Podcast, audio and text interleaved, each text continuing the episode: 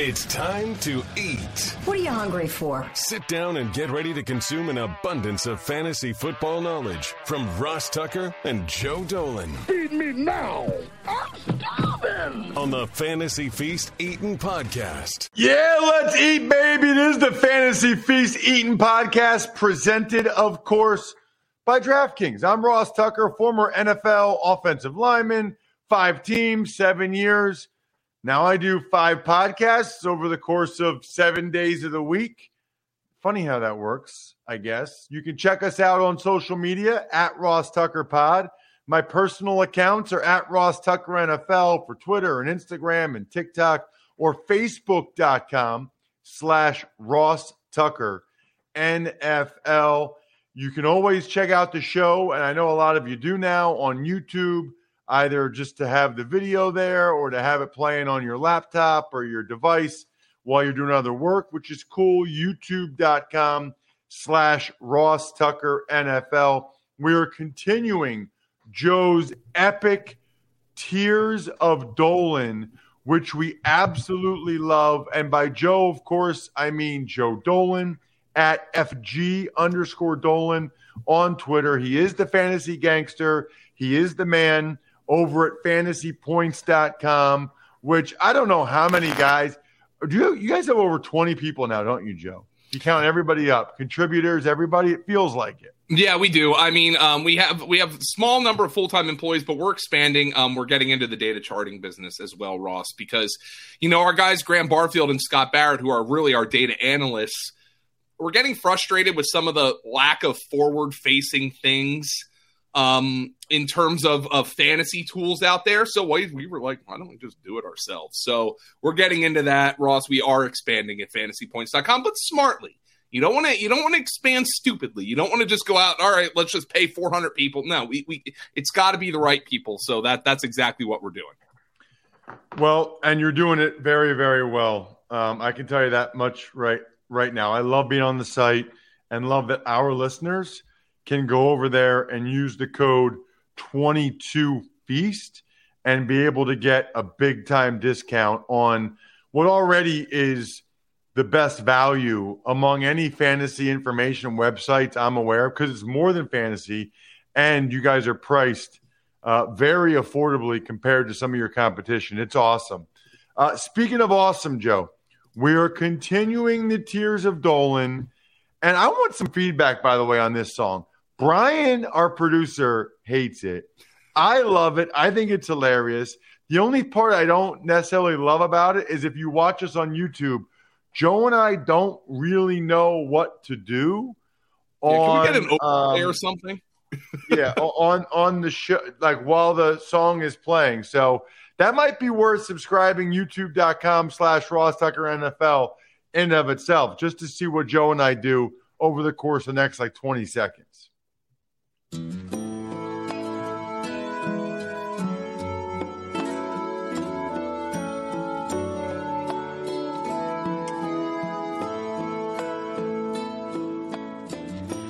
Will I win my league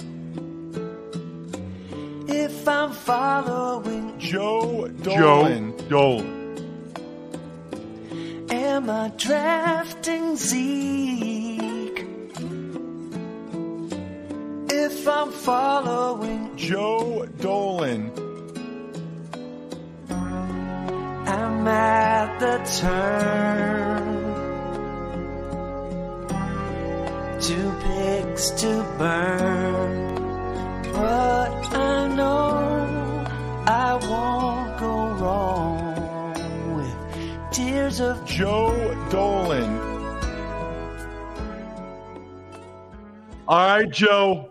That song is elite. Let's talk about the wide receivers that are elite. And in this case, that means in your mind should be taken at the top of the first round. Yeah. Cooper Kupp, Justin Jefferson, and Ja'Marr Chase. Each one of these guys has had a historically great season in each of the past two years.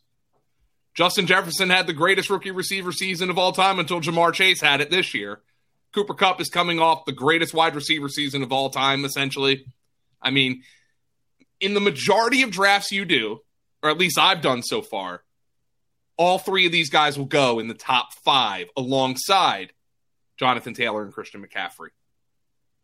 The age of the wide receiver is upon us. These guys lead that charge. What do you think about that, by the way, Joe? You never I used mean- to have receivers. It used to be running backs were the first six or seven picks every year, maybe the whole first round. What are your thoughts on taking receivers that high? Well, I look. Uh, I think it's justified, and especially in best ball, where wide receiver spike weeks, and and, and they they have they're they're a little more volatile than running backs, but they have spike weeks that a lot of running backs just simply cannot achieve. Our guy Scott Barrett just broke down for season long leagues, though, in, in a piece called Anatomy of a League Winner, where he argues that running backs are still king. The problem is with running backs still being king, and I totally agree with his his findings. The problem is running backs get hurt more often. So you have to identify the right running back, and then he's got to stay on the field. So there's a little not that not that these receivers can't get hurt, of course they can, but it it it it brings the luck of fantasy into it a little bit more. And I think it's very easy. And if you listen to the running back tiers, I think there's some really great second round running backs where you can still come out of a draft with a with a potential bell cow league winning running back in the second round while also having a Cooper Kupp on your team. It's a hard proposition to beat.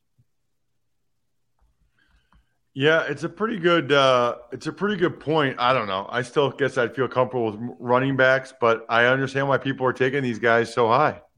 Yeah, and look, I mean, these guys have, have had each each one of these guys has had a historically great season within the last two years. Historically great. So, kind of hard to argue with that. All right, so you have a tier that you call the remainder of the Magnificent Seven. I like that.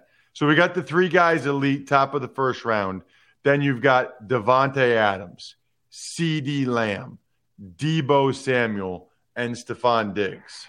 So John Hansen's really been pushing this Magnificent Seven uh, narrative on his Sirius XM radio show, and essentially it's that like he thinks there's seven true like hammer wide receiver ones. Because again, just because there's 12 teams in your league doesn't mean everybody's going to have a hammer wide receiver one. It's just like how in 32 major league teams, not every team's going to have an ace pitcher. They're going to have a, a best pitcher, but not everybody's going to have an ace. And I think you can make an argument Mike Evans should be in this tier, but these are guys who don't have necessarily the upside or the production of of Cooper Kupp, Ja'Marr, uh, Justin Jefferson, Ja'Marr Chase.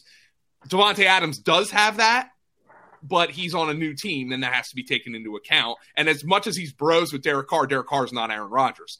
CeeDee Lamb, you can easily project CeeDee Lamb. I mean, you could you could argue he's in, in the mix to lead the NFL in targets this year, but his production to this point has been a little bit of a disappointment for fantasy. Um, you could say all you want, he was a disappointment last year with where he finished. Deebo Samuel, the contract issue, he's he doesn't want to play the wide back anymore, uh, which I totally agree, uh, understand because wide receivers get paid more than running backs and they last longer. Um, but Deebo Samuel, if you look at his production early last season, he was getting elite wide receiver production without any carries. So by all means, do that. But he's also going to be in an offense that runs the ball more with Trey Lance at quarterback. Stefon Diggs, not a not an elite season last year, but a very good one in the pass happiest offense in the NFL. More than defensible as a first round pick. All of these guys. Now you've got some second round picks with upside. Mike Evans, Tyreek Hill, and DJM. Who's DJ that? Moore. DJ Moore. Who I moved Uh, up because of Baker Mayfield. Because ba- say what you want about Baker Mayfield, he ain't Sam Darnold, and that's a good thing. So I love DJ Moore. I'm willing to take him at, at the top end of the third round, back end of the second, um, because I think he's going to produce. I think he's one of the most talented receivers in all of football. Mike Evans, his resume speaks for itself. He's playing with Tom Brady, but they did just sign Julio Jones, and I'm not overreacting to the Julio Jones signing. My, I don't, I don't even think I have him listed in a tier here, but my whole thing with Julio Jones is it all depends on cost. If that's a move that all the fishies love and all the fish who start drafting in August and, and September are going to start drafting him in the ninth and tenth round, then I'm out. If everybody's like, oh, Julio's washed, then I'll draft him late in my drafts and maybe he's still got something left in him. But it's enough to take just a little bit away from Mike Evans, in my opinion. Tyreek Hill, I'll, I'll fully admit, I've had is a player I've struggled with. Um, because I, I, I don't know what this offense or quarterback is going to look like, but we know Tyreek Hill is a Hall of Fame level talent, and a guy that they paid the money they paid, the package they paid for him, they're going to use him, and so I'll take him in the second round. Yeah, I was a little bit surprised he's not in a higher tier, Tyreek Hill, but. I mean, the Mahomes really to Tua downgrade. don't really know how Tua's going to play. They yeah. have Jalen Waddle there. Just a lot of question marks with him.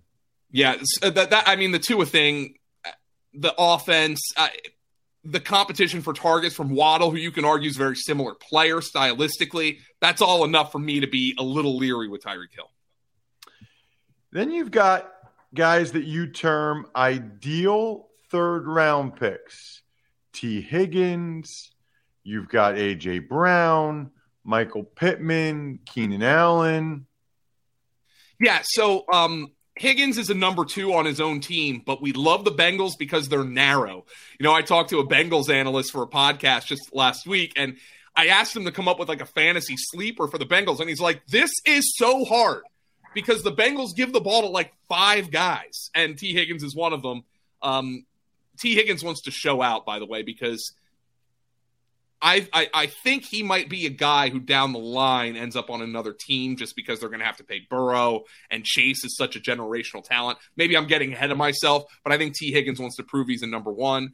I think the Eagles are going to throw the ball more. I think AJ Brown is a perfect fit for what they do offensively. I think he and DeVonta Smith might complement each other as well as any top two wide receivers in the entire NFL based on where Smith wins vis a vis where Brown wins. But of course, it's Jalen Hurts. You're still going to run the ball quite a bit. But AJ Brown has produced in a situation. If you go back and listen to the podcast we did after the AJ Brown trade, um, I broke down all those numbers where AJ Brown was a number one hammer fantasy wide receiver in a season in which Derrick Henry ran for 2,000 yards. So he can produce in a low volume passing game. Michael Pittman is a big breakout candidate for me. In 13 of his 14 NFL seasons, Matt Ryan has supported a wide receiver one, meaning top 12 in fantasy points per game. Who are the other wide receivers in Indianapolis? Parris Campbell, who's played like three games in 12 years. Alec Pierce is rookie. They didn't sign Julio. They might bring back T.Y. Hilton, but he's watched. I'll take Michael Pittman. And then there's Professor Keen Bean, Keenan Allen. Just slow and steady wins the race. He does it each and every year. Justin Herbert is an elite quarterback. That's an elite offense. I'll buy into Keenan Allen. How about, Joe, what you are terming new situation number ones? Diontae Johnson, Jalen Waddle, Terry McLaurin, Hollywood Brown, Darnell Mooney. How are you calling Jalen Waddle a number well, one? Because Jalen Waddle caught 100 passes last year, so that he had he's the one who didn't really fit into this tier as like a number one, but he produced like one last year.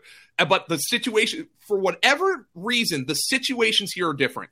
Either it's a guy on a new team, as is the case with Hollywood Brown, a guy in a new system, as is the case with you know, Waddle and Darnell Mooney, or a guy with a new quarterback, as is the case for Diontae Johnson and Terry McLaurin. These guys are getting drafted some after some of the other guys, maybe who they've been more productive than, simply because there's a little bit of a question mark about their situation. These guys are typically going in the third and fourth rounds of drafts um, but are appealing because of their production, because of their role in the offense. So they're guys that I'm dabbling in. But like for instance, let's let's just look at Diontae Johnson. Do do I know if Kenny Pickett and or Mitchell Trubisky is going to be as in love with throwing the ball to Diontae as Ben Roethlisberger was? I don't know that. And a lot of Diontae Johnson's production was because of volume. And that's an uncharted territory here. And that's why these guys are listed a little bit of a tier below some of the other guys. Interesting. What do you think about Hollywood Brown? He's on PUP, right? Yeah. Uh, I've drafted him a metric ton because he's been easy to stack with Kyler Murray. Um, uh, hopefully, hopefully these these PUP overreactions. Uh, well, by the way, we're recording this.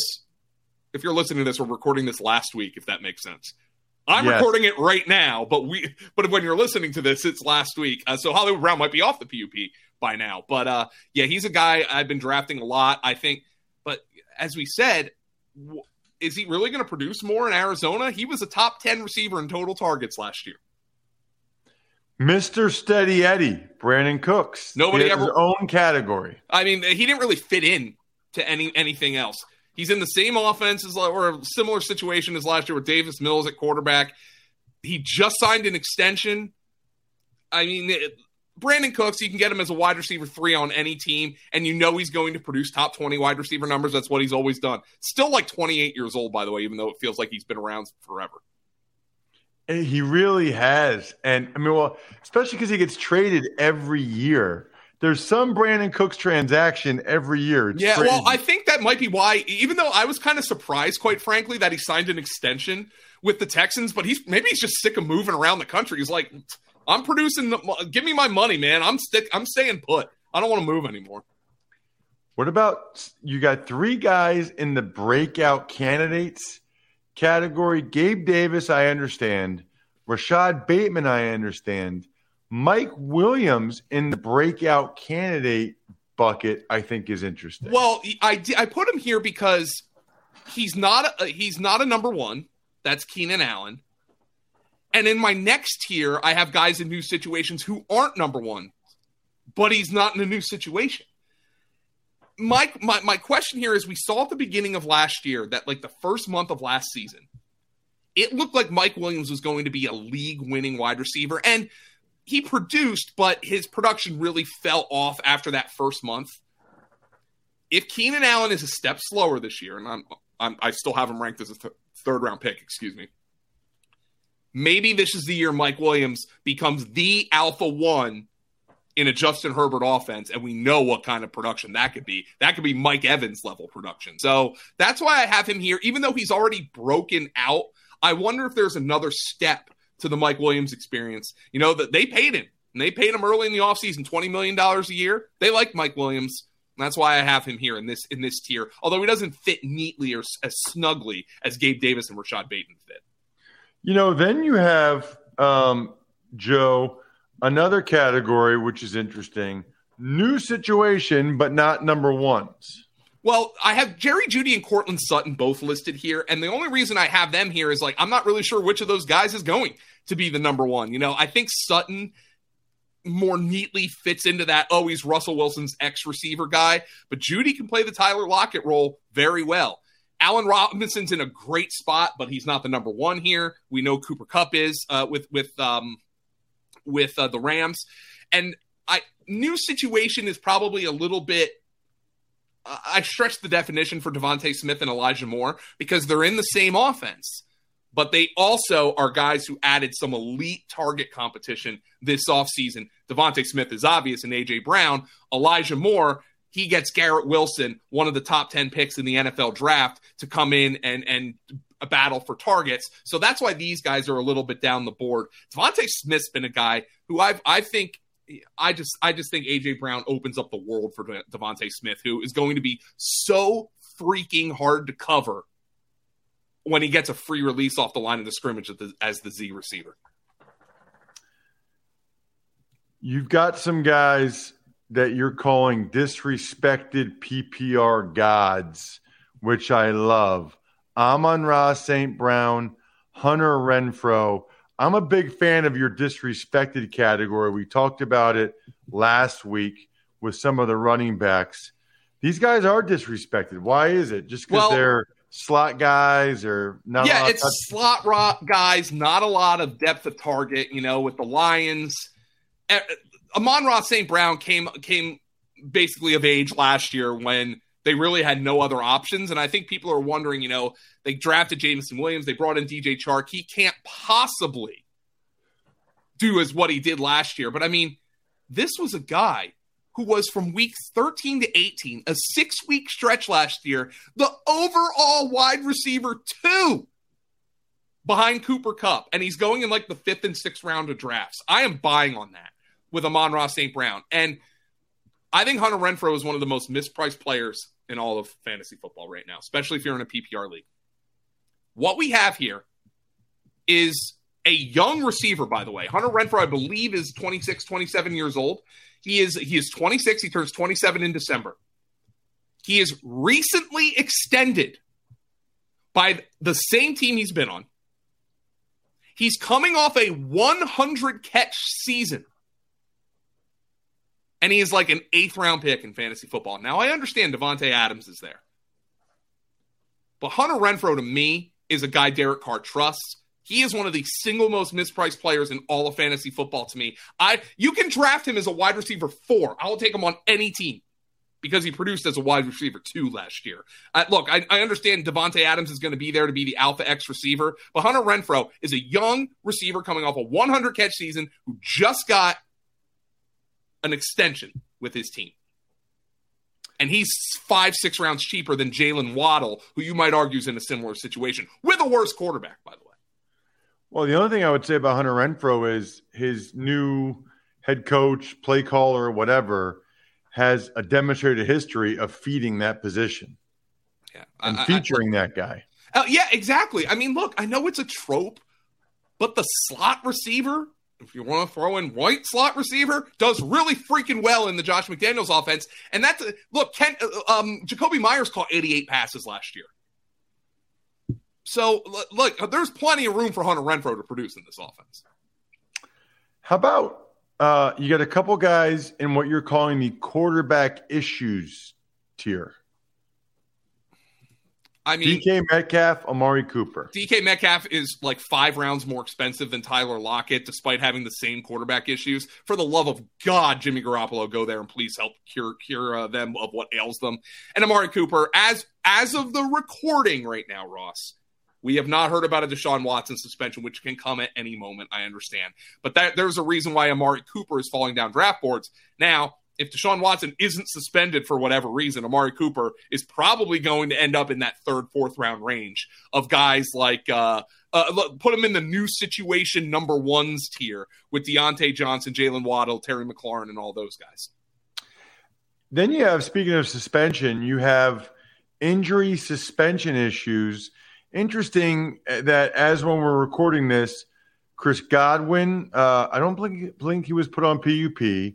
Michael Thomas is back and practicing today. We're recording this July 27th uh, because of some travel when you guys are listening to this. We know about DeAndre Hopkins and the suspension and then Adam Thielen. Does the fact that Michael Thomas is back and Godwin wasn't on PUP, does that change your opinion at all? Michael Thomas hasn't scored a regular season touchdown in nearly three years. So, I mean, there's still a lot of questions here. Godwin is a guy that by the time you listen to this, his ADP will be rising. Of course, the Buccaneers also brought Julio Jones into the fold, which might suppress it a little bit. Um, our guy Edwin Porras, who's our injury expert at Fantasy Points, isn't convinced Godwin's going to be 100%. The Bucks have no reason to push him though, and they just signed him to an extension, so they obviously believe that he's kind of ready to go. Um, these are just guys who, for whatever reason, um, people aren't pulling the trigger on. Some of them I'm in on more than others. I'm in on Godwin more than I'm in on Thomas. I'm in on Thielen more than I'm in on Hopkins. Thielen, by the way, is he, he he didn't fit neatly into this tier, but he was banged up last year, and he's in his 30s now, which certainly is a um, not not necessarily a harbinger of doom for a wide receiver, but certainly you'd rather your guy be 28, 29 than 32, 33. You've got a top tier rookies category. There's only two guys, Skyy Moore and Drake London. Yeah, because of opportunity here. Kansas City has a million targets available. Skyy Moore's already been making plays in training camp. I hate that phrase turning heads, but that's what he's been doing. Uh, Drake London, target opportunity in Atlanta. I know Drake London was a polarizing prospect on draft Twitter, um, certainly even among um, some of the bigger names. Greg Cosell didn't love him, other guys did. Uh, but there's going to be opportunity for him in Atlanta to produce. And with the lack of, t- he is facing a less competition for targets than guys like Chris Olave, Jahan Dotson, Garrett Wilson, which is why Drake London is getting drafted earlier than them. Then you have a category middle round guys in new spots Christian Kirk, Russell Gage, whom I know you love, Robert Woods, Juju Smith Schuster, MVS. Given the money they pay him, isn't there a chance that Christian Kirk's more than this? Yes, um, but this is where he's getting drafted essentially around these guys. Russell Gage's ADP is going to fall after the Julio Jones signing. That's the one guy who I'm convinced it's going to fall. It's going to fall for two reasons. Number one, Chris Godwin's not on the PUP. Number two, Julio Jones gets signed. So Russell Gage's ADP is going to fall, um, which is much more palatable to me because he was, I loved him this offseason, and even he was getting way too expensive for my taste. Um, Christian Kirk, I'll buy on, even though people think he got overpaid, and maybe he did, but they gave him a lot of money. Robert Woods, eh, he's fine. Ninth, ninth, tenth round pick is like a wide receiver five. I don't really have a lot of love for that, but it's fine especially if I have some upside guys who I drafted earlier. I am on the record. I've planted my flag. I think Juju Smith Schuster is way too expensive vis a vis Skyy Moore and especially MVS.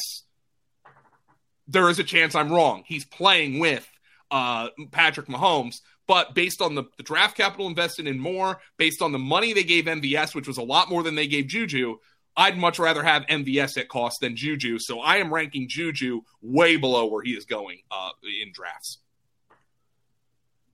Middle round, again, but these are the breakout candidates: Kadarius Toney, Allen Lazard, Brandon Aiyuk, Rondale Moore.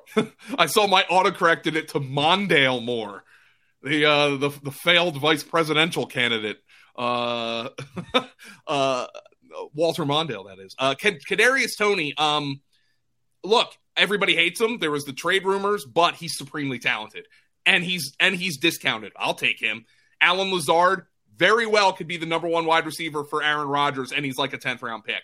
Hello, Christian Christian Watson, as of recording, is on the PUP list. By the way, the rookie wide receiver. Brandon Aiyuk um, didn't really fit him neatly into a category. You know they're going to be more run heavy with Trey Lance vis a vis Jimmy Garoppolo but um, he's somebody I've been investing in.